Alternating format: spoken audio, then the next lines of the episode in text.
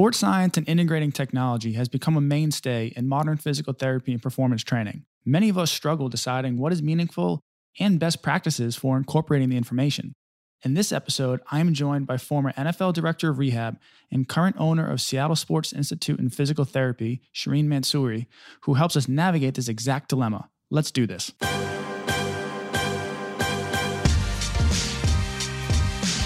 Welcome to Finding Small Wins. My name is Adam Loiacono, and I'm a physical therapist in the NBA and a former performance coach in Major League Soccer and the National Women's Soccer League. The purpose of this show is to have conversations that pull back the curtain on sports. We're here to learn how we can upgrade our health and performance and shed some light onto how industry leaders and experts are finding the small wins that help them along the way. In this episode, I'm excited to introduce you to Shireen Mansoori. Shireen has a forward thinking mindset when it comes to physical therapy and rehab sciences. By formal education and training, Shireen is a doctor of physical therapy who has completed both an orthopedic residency at University of Southern California and a sports physical therapy fellowship at Duke. During her time at Duke, she worked closely with men's basketball and was able to learn from the legendary Coach K during her time there. Professionally, Shireen is the current founder and owner of the Seattle Sports Institute and Physical Therapy in Seattle, Washington. She has experience working in the NFL as a director of rehab and has continued to serve as a consultant to various NFL and NBA teams. You know, what I enjoyed most about this conversation is Shireen's perspective on sports scientists, or as she refers to it, rehab scientists. She has a great understanding of data collection, data hygiene, and finding ways to make the data meaningful and applicable to what coaches and therapists need to do. Now, let's jump into this conversation with Shireen Mansoori.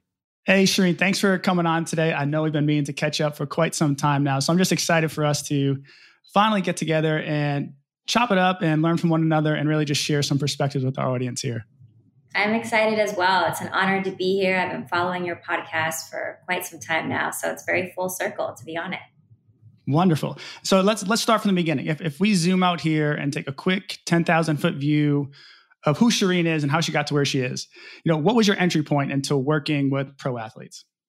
Oh man, I would say my entry point into professional athletes felt like it started during my time at Duke basketball. I mean, I know that's NCAA, but there's nothing about Coach Mike Krzyzewski, probably one of the greatest coaches I've ever worked with, that's not professional. He ran that team like a professional NBA team. Everything about him is professional. He instills professionalism into me at a very young age. Um, and so I'm so fortunate to have had that experience. And there's a reason why he will go down as one of the best coaches in, in NCAA, but also as for USA basketball. So I would say my professional career with athletes started at Duke with their basketball team. And then from there, I went on to work a short stint in the WNBA in my hometown in Seattle, Washington. So I just have to, I'm really curious when you get to be so close to someone of such great uh, stature, um, experience. Like uh, one question I'm just curious about, like, was there any like piece of advice that he routinely said or that really like hit home for you that just kind of resonated throughout your career? Coach K already had a winning organization established. And so my job was not to come in and reinvent that wheel, but to come in and implement the skills and assets that I had uh, in his winning organization. And so he gave me the freedom to do that, as well as the head athletic trainer and the head PT at that time, as I was, you know, the the D1 fellow. Um, so I'm really fortunate for that opportunity to work on the men's side of things as well as the women's side. So just being able to come in and implement the skill set that I had learned during my residency and my doctoral training in physical therapy. So what like that you bring up um a topic I'm curious about is fellow fellowship, right? For some of our listeners that are familiar with physical therapy, we understand what fellowship is, or doctors, you know, they have their fellowships. So, could you briefly touch upon what a fellowship is, and then what value that brought? Because I often get in my space the question I get is, I didn't do fellowship, so question I get is, should I do fellowship or should I not if I want to work in sports? So I'm always curious with people that went down that route. Um, what it was like for them. So just to bring it full circle, what is fellowship and what value did it bring to your career? Sure. Let me dial it back a little bit and explain why I did the fellowship before explaining a little bit about what it is. My journey was a bit unique and everyone has a different avenue. For me, I was a walk on athlete to the University of Washington women's basketball team. Um, so I didn't have an opportunity to study athletic training. And as you know, as an athlete, you either get to be an athlete or you get to study athletic training. You can't do both. And so from a very early stage in my career, I knew that I wasn't going to be able to be dual credentialed as an athletic trainer and then go and get my doctorate in physical therapy.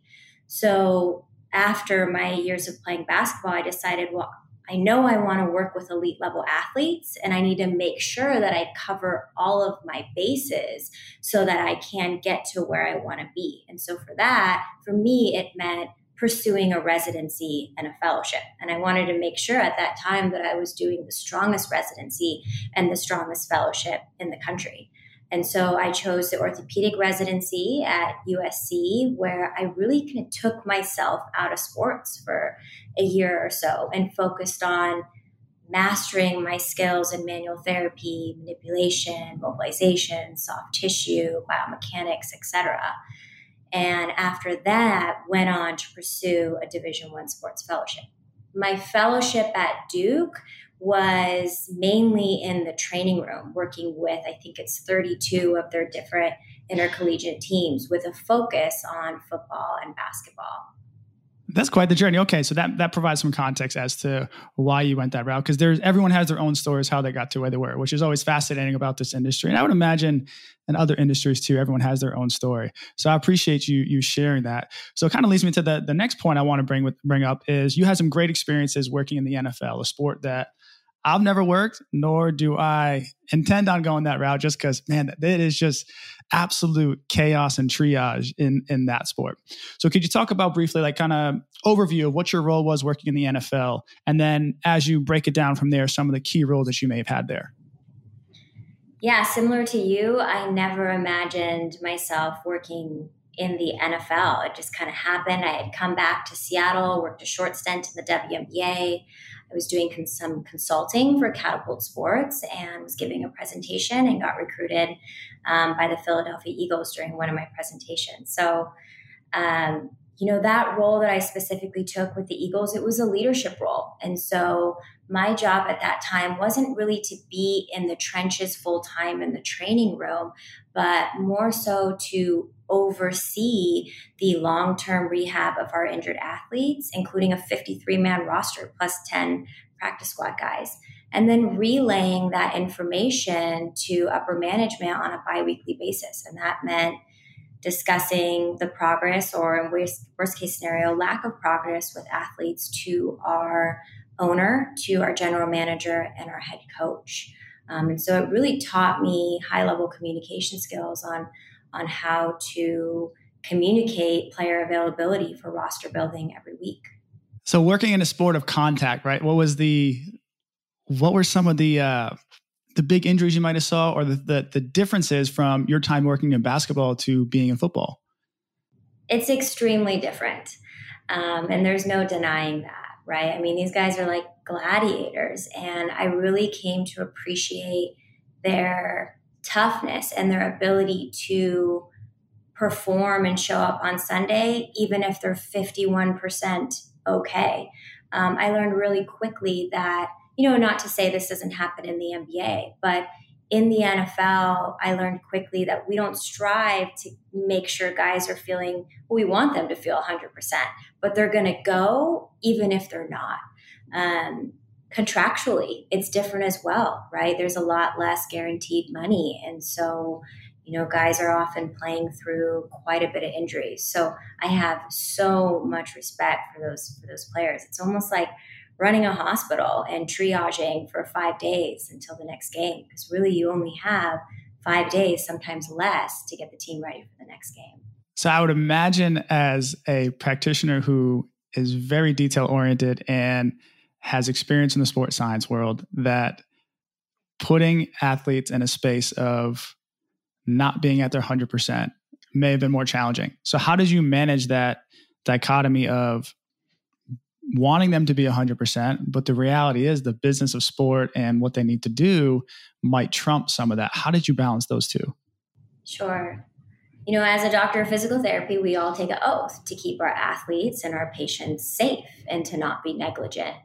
Um, and there was definitely a learning curve where I had to, it is different than basketball. And I had to learn hey, a guy's going to go if he is 80% or 85% in certain situations. Certain situations like a concussion or a soft tissue strain where, you know, they're at risk for pulling a muscle off a bone, maybe they won't go.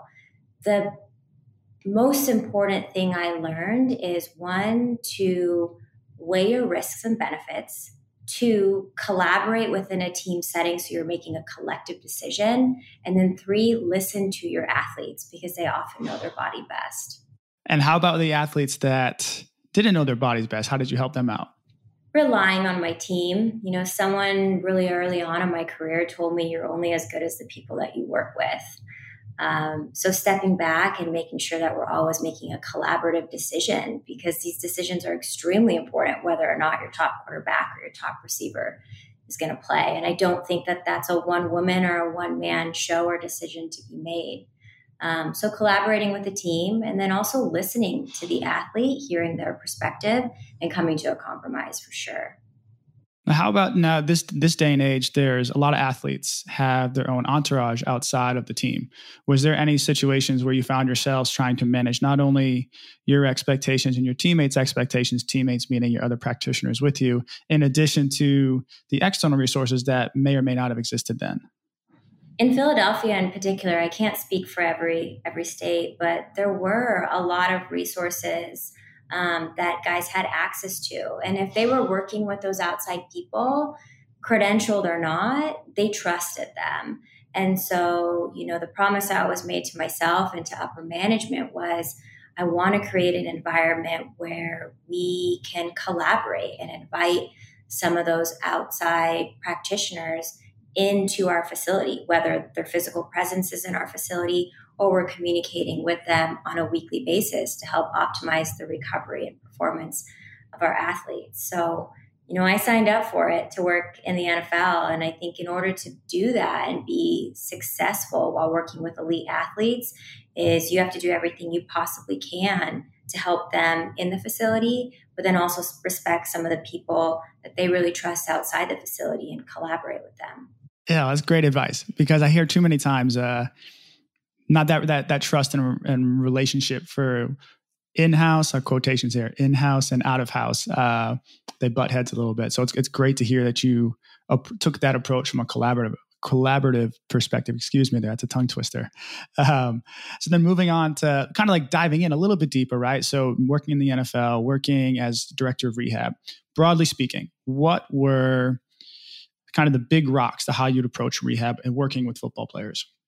With every athlete, whether it be the NFL, the MLB, NBA, all the letters, I always try to take a top down approach. And maybe that's because as a former athlete, anytime that I got hurt, if I was spending time on the treatment table, I wanted it to make sense as to how does this translate over to who I am as a point guard on the core and you know the strengths of my game whether that's shooting explosiveness defense etc and so as a therapist now i try to take that same approach. So if an athlete goes down with an injury probably the first thing i'm always doing is looking at film. What's how do they move? What are their biomechanics? What are their biomechanical breakdowns? Or what's their mechanism of injury if it was a contact injury from there, I'll then take it to the weight room and look at okay, what are their functional primitive movement patterns? How do they move at slow tempos, such as, you know, what are our primitive movement patterns? A squat, a step up, a hip hinge, um, a deadlift, etc. And then from there, I'll go to the impairment level on the treatment table and look at okay, what do things look like in the open kinetic chain in terms of mobility, um, isolated strength, joint arthrokinematics, etc. And then I start the rehab process from the bottom up. if I'm treating at the impairment level, how does that translate over to the weight room? And again, how does that translate back onto the core or field? So if I'm ever doing something on the treatment table, say joint mobilizations to maximize hip internal rotation over the next two weeks, I don't want that athlete to just think, okay, we're doing this because it feels good and it warms up my body and now I need it. But I also want him or her to think, okay, I need this hip internal rotation because I'm a no, I know I'm a two or a three shooting guard. I got to run from perimeter to perimeter, and I need that internal rotation to efficiently decelerate, change of direction as best as I can love to hear the, the systems approach that you got going on there. So it was wonderful. It's like I heard a lot of different things that I want to kind of pull back a few of those layers because I'm always just curious like how other sports are going about doing and also other practitioners. Right. So I kind of heard like manual therapy, training, exercise. How how are you, right? There, there's let's just hit pause real quick. Like there's always a Twitter battle of like, oh, manual therapy, exercise, like load it, you know, load it is the only way to go, right? There's all these different methodologies, but you and I know it all works at some level how are you integrating the different means of, let's say, manual therapy, exercise, or training? I think the beauty in the residency and the fellowship is they give you so many tools to put in your toolbox. When I went to USC, they didn't say, we're going to teach you the USC way of doing things. And same thing at Duke. They weren't like, this is the way that Duke does things, and this is how you should do it for the rest of your career. When I was at USC, they exposed you to Mulligan, to Maitland, to some of the Australian approaches, etc. And they put all these tools in your toolbox. So if you're a student listening to this and you're thinking about residency or fellowship, the beauty of it is you're going to come out of it with less of a paycheck initially, but you get so many different philosophies ingrained into, you know, you as a practitioner. So now when I approach it, I really listen to the athlete and figure out, okay, what approach that I know in my toolbox is going to benefit this athlete and match their philosophy best.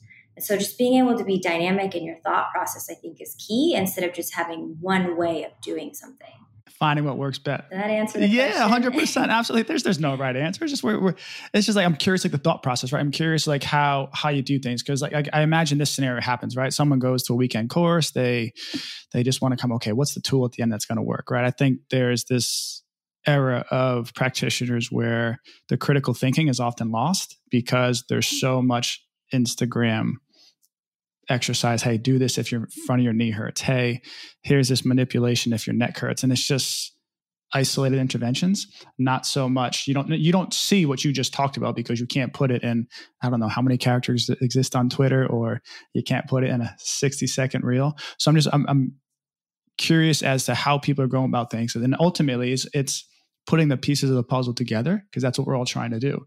So then like you hit on a few different things there's how like residency, how some certain methodologies happen. So if you were to give someone an elevator pitch and say, "Hey, if you have an athlete on the table, right? And there's all these different things that you're going to do, right?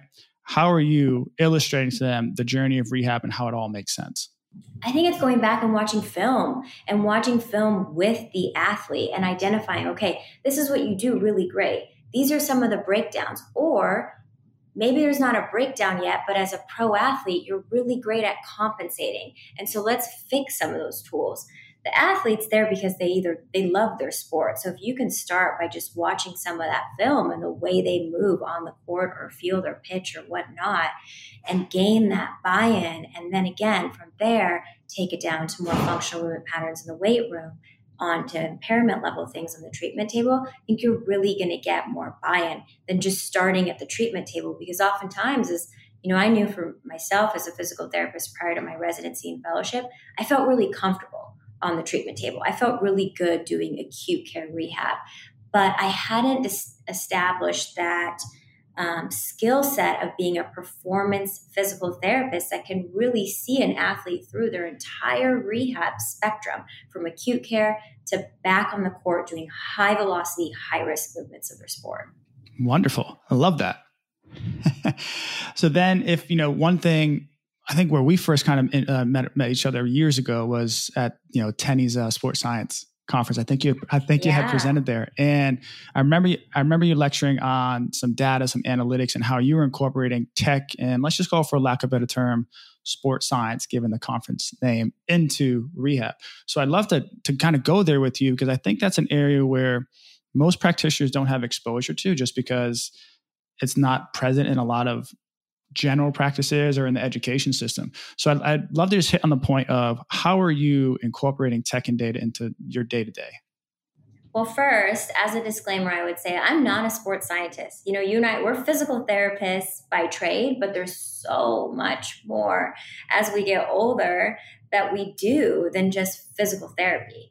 Um, so I'll start with that. Secondly, um, you know, Dave Tenney, whether he knows this or not, he's the go. He just changed the trajectory of my career, and he made me become what I'd like to call a rehab scientist. I saw him at a really young age, um, or the first year of my career. I was working at the Starfire complex, the same place that Seattle Sounders were working out and training at, and I saw Dave implementing wearable technology to collect data on healthy athletes. And automatically, my mind started spinning on figuring out well, how can we implement these same systems to collect data on injured athletes to help objectify the rehab process? Because I don't know about you, but for me, a lot of PT school, it felt a bit subjective from some of the questionnaires we were giving athletes to pain scales to manual muscle testing? Like what's that right? I mean what's a four to you compared to an elite athlete? Not to say you're not an elite athlete but you know it's quite subjective. And so i saw what dave was doing and i thought what if we implement catapult into the system? And so that's really where my journey as a rehab scientist started and my passion to objectify the rehab process for elite level athletes. Because when it comes to elite level athletes there is little to no margin of error. I love that. So how would you? I love I love that you're calling a uh, rehab scientist, right? Was that the right word? As a sport, correct? I yeah. love. It. I haven't heard that. I like that. How would I just made it up? Even better. You trademark that here before you get off the show. Uh, how how would you? I think the term um, across the industry is sports science, and it's loosely used and not well defined. How would you define sports science? A means to collect more signal than noise to help objectify the training load, both volume and intensity of an athlete to minimize risk for injury and re-injury. And I think that's like fully translatable and parallel to to rehab. And that's part of the reason, you know, my journey through the residency and fellowship was really full circle for me coming from Dave and seeing what he was doing um, with Catapult and then choosing USC's residency because, in my opinion, they had one of the top biomechanical laboratories where we could implement and I could learn more about not just kinetic sensors, but kinematic sensors and how they objectify uh, rehab in a lab setting. And then finally, to Duke, where I was able to use some of those sensors back on the court and field with 32 intercollegiate level teams. So then what would be hmm, sports science, right? What would be someone that has no exposure to it? What would be the first step they could take towards starting to incorporate sports science into their practice? Isn't there that acronym like KISS, keep it simple, sweet? Something like that. I would kiss when it comes to, to sports science. Um, no, in all seriousness, though, I would advise my younger self or someone that's you know just stepping into the world of objectifying rehab is write down the question that you want to answer because there are so many different technologies out there all kind of doing the same thing creating the same signal, but maybe having a little bit more, a little bit less noise than the other device. But write down the question that you want to answer and then work backwards from there. Start with one or two questions, find one or two devices that is going to help you answer that question. And then ask yourself why. Why do you need to know that question? Is the team struggling with injury? Are you using it for research? Is it a question that upper management wants to answer? Or is this something that the athletes are particularly interested in? I love that. The question, because it's it's so true that there's so much tech and data out there that you can just get lost in the weeds on it and then not know how it's even meaningful or actionable. So like once you once you have that question, how do you make let's just talk about kind of the process, right? Because you asked the question, well, there's got to be some data hygiene and data collection hygiene to make sure that you're having consistent and accurate information. How do you go about making sure that you have, I like to call it hygiene in the sense that it's having accurate noise, so to speak, having accurate information. So, how do you go about making the hygiene high quality? I would tackle this question with two different components. One, there's got to be hygiene from the team. So you can have a very valid and reliable device, but you don't have buy in from upper management or the players. So it doesn't matter how great your device is. If you can't put the device on the player, or maybe you can, but upper management may not value it at that time in the season or with that particular team, then there's no point, right? That you might you might not have a reason to to do it. And the sustainability may be lacking.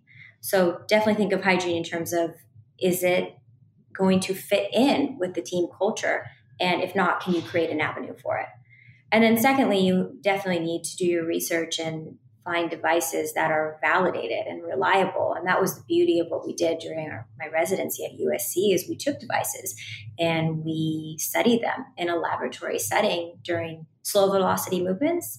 And then for those that were applicable, we would then go study them at during high velocity movements on the pitch or court or field. So you definitely need to make sure that they're valid and reliable and also fit in within your team culture. Great. It's great point you bring up about the buy-in and the culture because I'm sure I'm just gonna I'm sure you and I have been in a situation where we're implementing tech and the players like, why am I even doing this? Right? Like what's the purpose for this? Because there definitely was an era of collecting for the sake of collecting, but not having a direction with, like you said, having a question. So I think that's a great point you bring up about having the buy-in from the culture. So then once you have the data, right? Once you have the information you need, how are you making action items off that information? I'm doing nothing at first, usually nothing for the first year. because data collection takes time, right? And if you're the type of practitioner who sees a trend and wants to make a big executive decision off of you know a small amount of data you're not being a great rehab scientist. It takes time to study these trends. And so the for the first year or two i'm really just collecting. And then the second third fourth year we're kind of experimenting and saying okay what based on what we see are there changes or adaptability that we can make within our training load our volume intensity etc to help minimize injury and re-injury so, my biggest advice is when you first start this process is to just collect the data. Over time, look for trends and then implement intervention. So, I'm going to be devil's advocate here because I hear that and I love that response. The challenge I face in my space and what I hear from others in pro space is when you have a high turnover of a roster, right? And you're trying to have consistent data based on let's say environment the people what you're collecting right? There's so much variability in the nature of the environment and so much variability in the roster that you have that to that point of collect wait build a large sample size to create less use less variance sometimes that's like the pie in the sky doesn't always get there. So how do you like what is your advice to those? Like me in my position not having maybe the continuity of the person or the environment based on playing in 30 different cities across the country, having different roster year after year, right? How would you address that real factor when it comes to the data collection and use of sports science? You make a great point that in professional sports, players are always moving around, right, from team to team. And so your window of time with them may not be three, four years. I don't know how it was or is in the NBA, but I do know in the NFL, the benefit is everyone kind of uses the same, um, you know, system, data collection system. And so if a player you know, came to us from another team and came to Philly, we had access to their data. And so the key in rehab or sports science, whatever you want to call it, is when you can, always try to compare the athlete to themselves. Don't try to compare a quarterback to another quarterback, right? Um, and if you have their their historical values and what is their normal low, what is their normal intensity? What is their normal high speed running and what percentage of that are they doing during practice? You want to compare that athlete to their historical data. So you just said a word there that's been a hot topic exclusively, I mean, especially in the NBA. And I wonder if it's made headway in other sports. But the word load and load management, it's a word I feel like it's a phrase that's been, I think, excuse my language, bastardized in mainstream media with a lack of understanding of what it actually is. So, from your perspective, what is the value of load management and also what is the downfalls of load management? We know there's research behind if we if we break up load into volume of work and intensity of work, right? So someone can do a lot of volume, but the intensity is not that high. So the likelihood of maybe them getting injured is is not that high, right? Versus what if their load was quite small, but their intensity and their power output and their high speed running was super high. Um, so we know that, in my mind anyway, I break up load into volume and intensity. We know on the court or field that peaks or changes, sudden drastic changes in load can lead to injury. And so the benefit of all this in sports science is to identify those peaks and valleys and minimize those drastic changes to reduce injury. The downfall to all this is that there's always going to be load outside of a team setting. And there's always going to be confounding factors. What about sleep? What about diet? What about stress? Those are all load. That's load on a body or lack of load that, you know, we can't measure with a kinetic or a kinematic sensor. That's a great point there. So from let's just say all the noise that existed around load management this past playoffs and season that I kept seeing. What would you what would be the advice for someone that's like in a tough space like hey I'm trying to implement load management strategies I'm trying to be evidence based based on some research that's out there relative to acute spikes and injury risk what advice would you have for them as how to approach load management in the season gosh, I mean, it's just trying to do whatever you can to identify those variables, right? And to identify those acute spikes, whether it's sleep, whether it's food, whether it's blood values, whether it's volume and intensity of work. I think the more you avoid those spikes, the more you're going to minimize injury. I think there are times where it's really hard when players are playing like out of their comfort zone or whatnot during playoffs. And maybe that's why we see a lot more injuries during playoffs. So then I got a question for you regarding around let's just try to manage manage the load, right? We're, we're kind of transitioning here from sports science, analytic data to more the bigger picture overall load management. In your in your experience, what have been some of the most beneficial resources or tools to help mitigate risk or help enhance recovery strategies? There's so many different recovery strategies out there. And again, it goes back to like listening to the athlete on, on what really works for them. You know, research might show that um, an IV drip with vitamin D and vitamin B12 might be most beneficial if you pair it with a hyperbaric chamber within 48 hours of, of a game. But maybe the athlete doesn't want to do that. So I think it goes back to what is the athlete willing to do? Some athletes will sleep in a hyperbaric chamber all night and be totally fine. And some athletes don't want to do that. So listening to the athlete and figuring out what type of recovery techniques work for them. Um, and then anytime I'm in a team setting, I'm always collaborating and communicating with the other guys and women that are that are experts in that, such as the performance staff and the data analytics staff and whatnot, and figuring out okay, what are the best options as a team that we can offer in terms of recovery techniques, and then what are guys actually going to do, and if they can pick anywhere between one to two of those top five and help transition their central nervous system from sympathetic to parasympathetic in the shortest amount of time, then we're winning as a team. I love that. So then from the tech perspective, right? You have had a lot of experience and you've alluded to some brands that you've worked with. Are there any techs that you feel techs or certain modes of technology when it comes to data collection, sports science, load management that you found to be incredibly valuable and change the way you do things? Yeah, absolutely.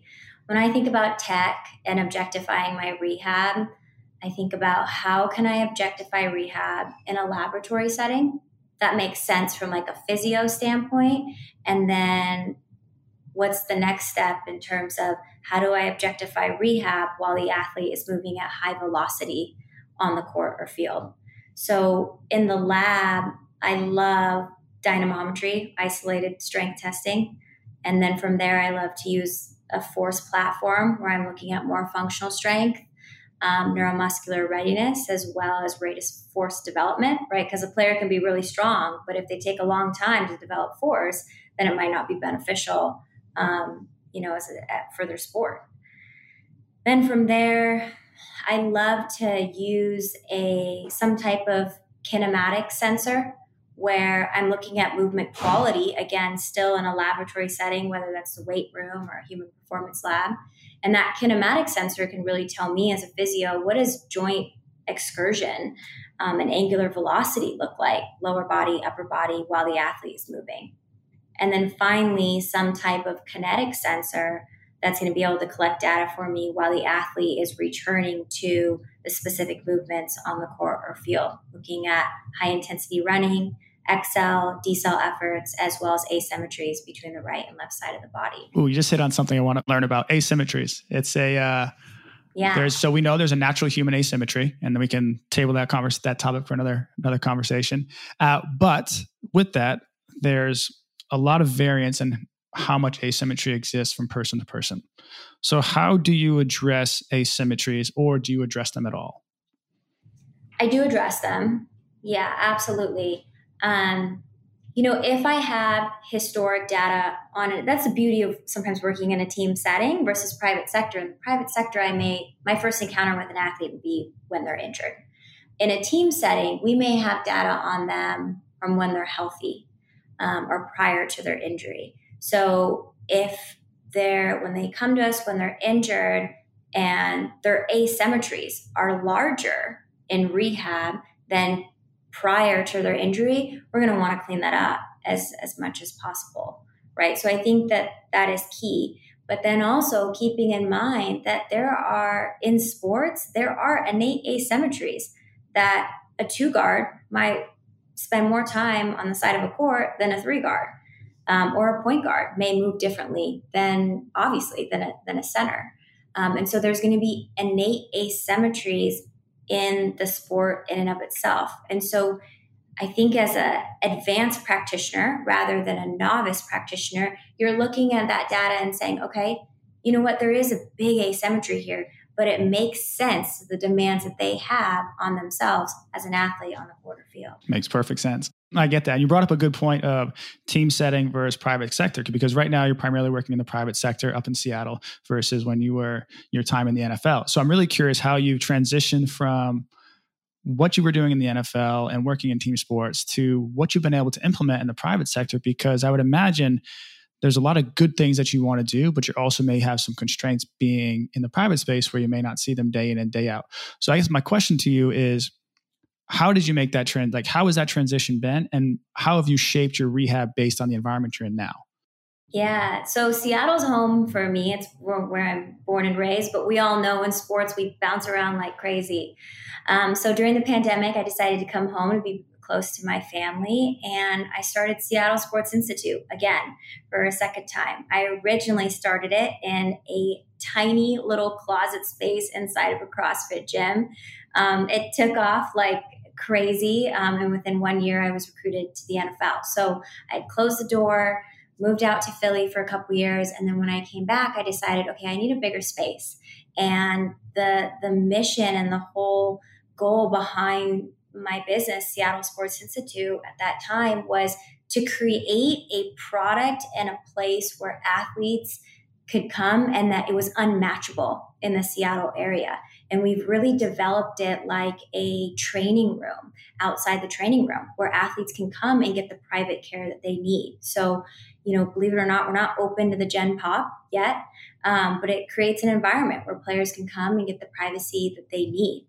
And with that, being a concierge rehab facility, we've had the tools to um, bring on as much rehab science as we possibly can to help objectify this rehab. Because you know it's not the purpose of private sector in my mind is not to replace what the athlete does with their their training room environment. Because most times their training room they're, they're great trainers. They're great physical therapists but having been in that team setting i know that with a 53 man roster especially in football there's just not enough time in the day to spend two hours with guys and so we have the beauty and the time and the space to do that and so through that process we try to make it as thorough um, and unmatchable for, for our athletes. I love that you replicated the training room outside of the training room. I love that phrase. You got to coin that. You got to put that on like your business card or something. how is that? How have you? So like, I'm really curious. Like, how have you been able? Like, let's just dive a little bit deeper on the weeds of that. As far as like, how did you create the training room outside of the training room? I'd say one of the biggest values of Seattle Sports Institute, and it and it, it it's parallel to how I live my personal life, is the privacy of of the whole space. And because we haven't been open to the general public, the number one thing we value and the number one thing I think that the athletes that come and see us value is the privacy in the healthcare. You know, most guys don't want to come to us and say, I tore my ACL. I think we should put it on blast on your Instagram today. Um, so I just think holding on to that um, is tough because we all know social media is just getting, you know, bigger and bigger, but our athletes really value that. So I think in and of itself, that that's the number one number one key value for Seattle Sports Institute. Can we touch upon the privacy aspect, right? Because having myself been in sports for all of my career, um, I see people take you know first time clinicians come into the sports setting not necessarily knowing how to manage the privacy and now like you alluded to this era of social media you kind of got to be out be aware of let's just call for lack of better terms the sharks that are looking to be a part of the space to elevate their own following right? Like how important is that privacy? And how can we educate those that necessarily don't know this space that well to be better at helping the athletes um, respect that privacy? Every situation as we know is different. Some athletes I think just understanding and learning and knowing like what does your athlete want? The best thing you can do when it comes to privacy versus social media is to ask your athlete what they prefer. I do think I'm biased. I do think that their athletes really value those that um, you know keep their life private, especially while they're going through a time of medical adversity. Um, but some may say, hey, I want to bring my camera crew in every single day and I want to film my rehab progress. Great, awesome. But I think the key is to give the athlete the choice rather than to make the choice for them. Brilliant. You mentioned the medical adversity, which it's true, right? We are in a space where we oftentimes are with individuals when the times are tough or they're down in the dumps, right? How are you helping them find their small wins to continue to progress forward? Every athlete that comes into Seattle Sports Institute, I'd say like, and even in the NFL, like they're working with me because they're in the mud, right? They they have an injury, and of course, sometimes we work with players that have more like dings that you know just want body work throughout the the season, and and that's fun and okay too. They're always welcome in our facility. But I'd say most of our guys have a major injury that they're working through. And so when they can leave our facility feeling better than when they walked in, that that's a win to me. Um, I don't think, you know, whether it be the private sector or the NFL, like the wins don't feel that small. Even just like if they get, people say 1% better. For me, it's like if they get 0.5% better, that's a, that's a big win. Um, but I want to be remembered, you know, I want Seattle Sports Institute to be, and myself to be remembered as a place that makes people feel important because they are, or that they matter because they are. Um, and I think in professional sports, as a clinician, people, these athletes have so much exposure to different clinicians, and they may not always remember what we did for them, but they'll always remember how we make them feel. And so that that to me is the win. It's a great answer. It's because you, are talking like you're talking to 360, right? Like you're not only talking about like just the day, the win for the day, but also like I love hearing that you you're thinking about the person too, and just how they respond to the situation and the emotional connection that is there too. Because oftentimes that's underlying like the success of what we do from an X's and O's. Like if you can create that genuine, genuine connection and also acknowledge those emotions and tough times for them, you're often in a better space to help them get to get them to where they need to be.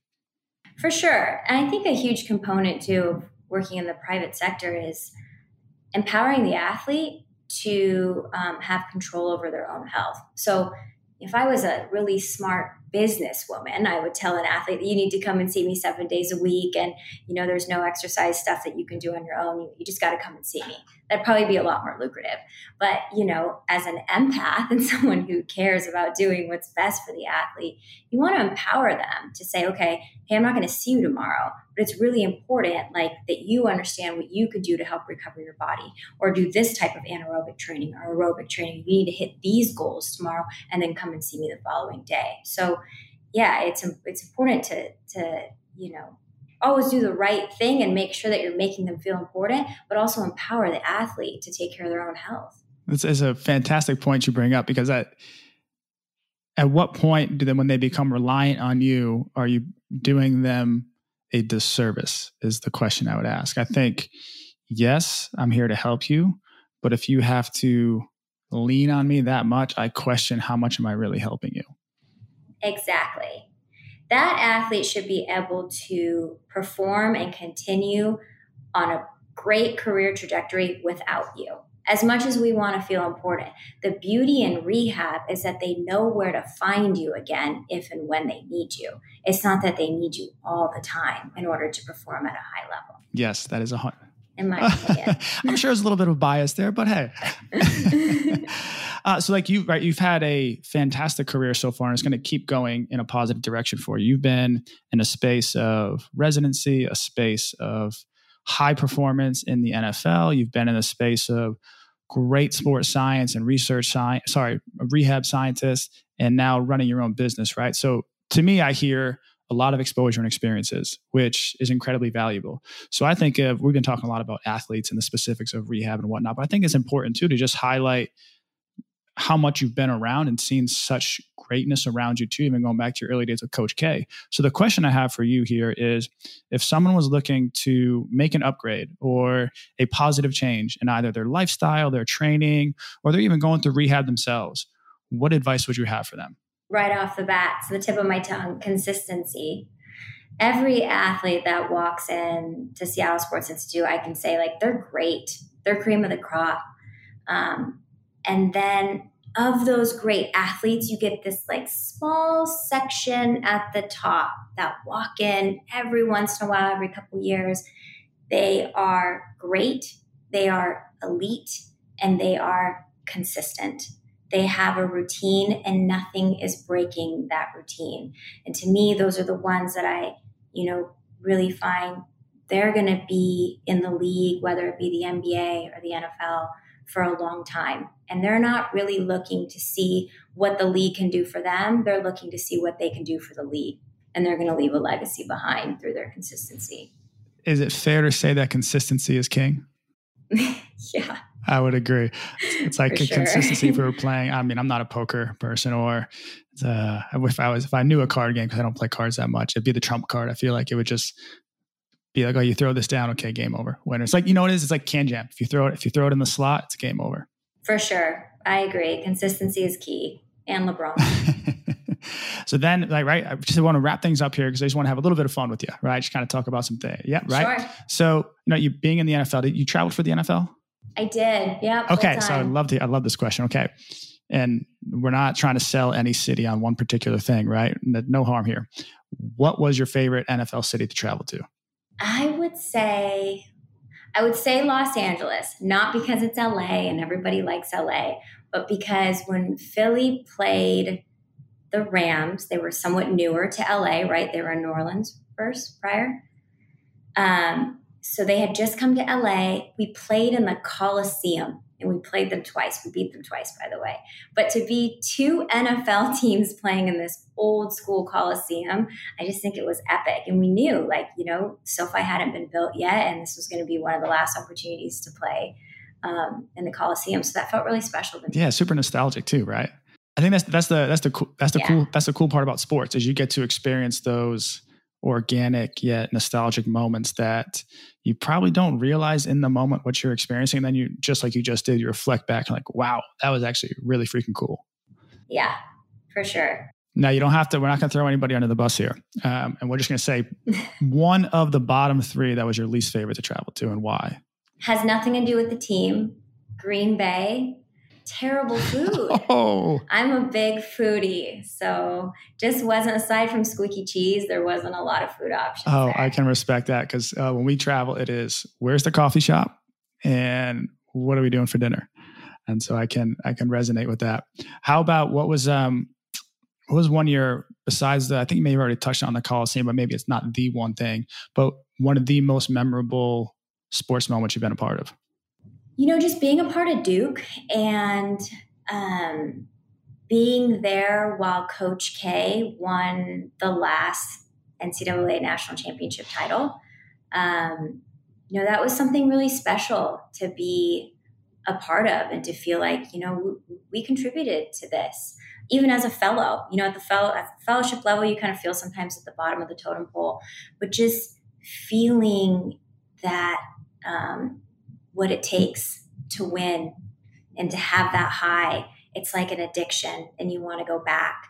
And I remember when I was in Philly, one of our defensive linemen, Fletcher Cox, told me, There's nothing greater than the feeling of the confetti. You win the you win the Super Bowl and the confetti falls and it hits your skin and you lay on the ground and you do your snow angels in the confetti. And I haven't done that yet. but never say never. And I'm just so curious to see what does that feel like at the professional level? So he's definitely inspired me. I love that. I have not experienced that either of him. I'm 0 2, unfortunately, in in finals. So hopefully that comes uh, sooner rather than later because I would love to experience that too. Yeah, me too. We will. I agree. I agree. Well, last one I want to ask you is, you know, I often find myself having more small talk and actually talk therapy sometimes with the athletes as we go through rehab, whatnot. Right. So we often have to be motivators too. So one question I have for you is there a inspirational quote or a thing that you find helps motivate yourself as you work in this space? Ooh, this is a great one to end on. I would have to say a quote Never say never because limits, just like fears, are often an illusion. Michael Jordan. Love that. And with that, we are going to conclude and not even touch that one. So I really appreciate you coming on. This was fantastic. Uh, for our listeners, where can they find more about find out more about you and the Seattle Sports Institute? Check out our website, seattlesportsinstitute.com. We also have an Instagram page. It's pretty limited. We're a small and intimate SSI family, but if you'd like, reach out to me on our social media or our website. Perfect. Well, hey, thanks for coming on. I'm glad we finally got to sync up here and have this chat. I appreciate it. Thank you for having me. Thank you for tuning in to this episode of the Finding Small Wins podcast. If you enjoy these conversations as much as I do, hit that subscribe button and leave a review wherever you listen to podcasts. To join our Finding Small Wins community, head on over to findingsmallwins.com. And for more information about me and my journey, please follow me on social media at adam.loiacono. Thanks again for tuning in, and remember, keep finding your small wins.